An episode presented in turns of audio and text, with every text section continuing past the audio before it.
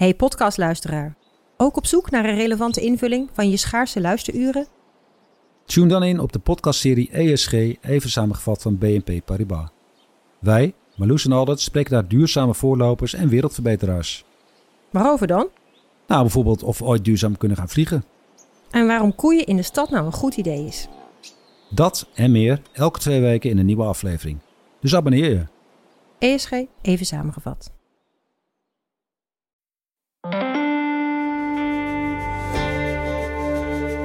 Ik heb goed nieuws en ik heb slecht nieuws. NRC Vandaag gaat met zomerstop tot maandag 7 september. Dat is het slechte nieuws. Maar het goede, we gaan er voor de laatste keer tussenuit. Na de zomer breiden we ons team uit met nieuwe getalenteerde mensen en gaan we niet meer met vakantie. Nooit meer. Tenminste, je zult ons geen weken hoeven missen. Tot het zover is, blikken we elke zondag terug op een spraakmakende aflevering van afgelopen seizoen. Samen met de redacteuren. Wat heeft hun onderzoek losgemaakt? En hoe hebben de verhalen zich in de tussentijd ontwikkeld? Volgende week de eerste aflevering. Maar voor nu wens ik je, namens het team van NRC Vandaag, een heel fijne zomer.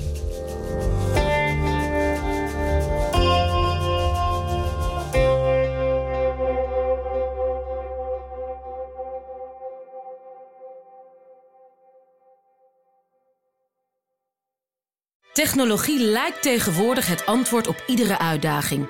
Bij PwC zien we dit anders.